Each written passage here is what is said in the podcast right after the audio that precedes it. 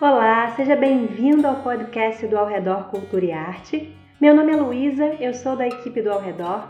E se você já conhece o Ao Redor, já está acostumado a acompanhar os artigos publicados semanalmente com temas relacionados às artes e à cultura em geral. Mas se você está chegando agora, já sinta-se convidado a visitar aoredor.blog.br e seguir a gente também no Instagram.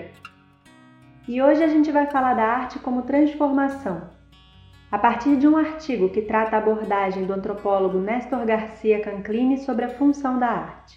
Então, acompanha comigo.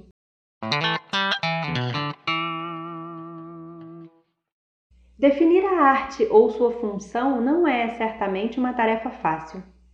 Muitas definições já foram apresentadas e questionadas por diversos estudiosos do assunto. Por isso, este artigo fundamenta-se em um autor específico, que, através de muitos questionamentos, nos apresenta uma visão sobre a função da arte que enfatiza seu potencial transformador. Néstor Garcia Canclini é antropólogo argentino contemporâneo e dedica-se a investigar principalmente a pós-modernidade e é uma referência quando o assunto é cultura latino-americana. Em seu texto A Socialização da Arte, Canclini se debruça sobre a forma e a função dos objetos para responder o que define uma obra de arte. No texto, ele demonstra que a maioria dos teóricos da estética considerou que a experiência artística ocorre quando prevalece a forma sobre a função de um objeto. Mas como identificar o que produz esse predomínio da forma sobre a função? Será que é algo contido no próprio objeto ou definido por uma intenção do observador? Segundo o autor, os dois elementos, observador e objeto, são determinantes. No entanto, ambos, objeto e sujeito observador, são determinados de acordo com cada cultura, modo de produção, período, convenções variáveis e que modificam o sentido de utilidade e de estética dos objetos.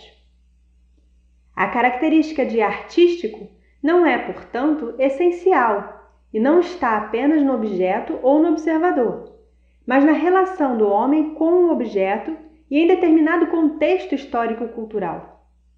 Assim, o autor justifica que a estética deve partir da análise crítica das condições sociais em que produz o artístico, sugerindo então que a tradição de estudos da estética deve ser substituída por uma nova visão orientada pelas ciências sociais e da comunicação. A partir dessa abordagem, o autor reconhece e procura explicar as dificuldades da existência de uma sociologia da arte. Dificuldades que são consequência principalmente da complexidade do fenômeno artístico e das limitações das ciências sociais para tratar o assunto. Dentro dessas limitações, encontra-se certa insuficiência metodológica, especialmente por aplicarem-se princípios positivistas e pelas barreiras da linguagem para auxiliar nas definições referentes às questões da arte. É certo que se desenvolveu ao longo do tempo uma preocupação por parte dos teóricos, historiadores, sociólogos em relacionar a arte com o contexto de sua criação. Para Canclini, muitos pensadores trouxeram importantes contribuições para o desenvolvimento da sociologia da arte porque ampliaram a visão do entrelaçamento entre a arte e o contexto social em que está inserida. No entanto, o autor critica muitas abordagens por descuidarem de importantes aspectos desse entrelaçamento.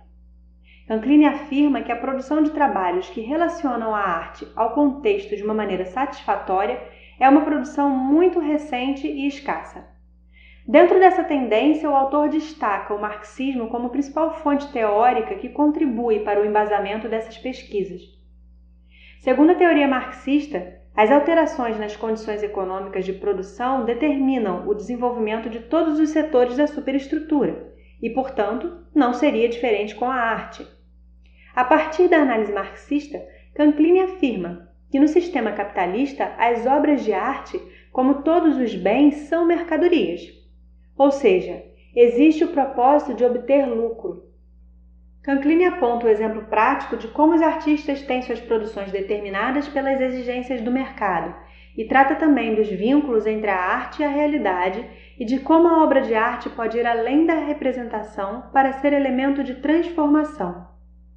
Para isso, o autor diferencia os artistas que produzem servindo à lógica da reprodução das relações sociais a favor das classes dominantes, daqueles artistas que produzem com o sentido de transformação e libertação.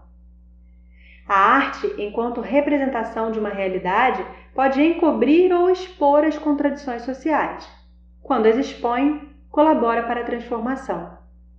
Canclini volta-se para a realidade da produção artística latino-americana, principalmente, sua especialidade, e conclui que o processo decisivo na problemática atual da arte é que o controle da produção, distribuição e consumo sejam assumidos pelos povos isso permitiria o aumento de uma produção artística que não apenas represente a realidade, mas o faça de forma crítica e possa ser transformadora desta realidade.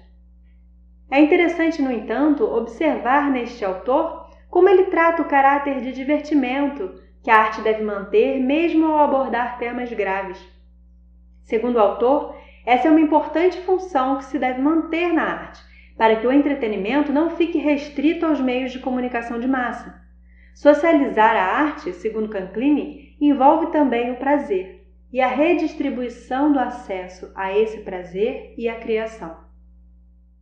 O assunto desse podcast e outros artigos relacionados à arte você encontra publicados no blog Ao Redor, em aoredor.blog.br onde você também acompanha publicações de textos literários de novos autores e outros projetos e iniciativas do ao redor pela valorização das artes e dos artistas. Você também pode seguir a gente no Instagram do Ao Redor.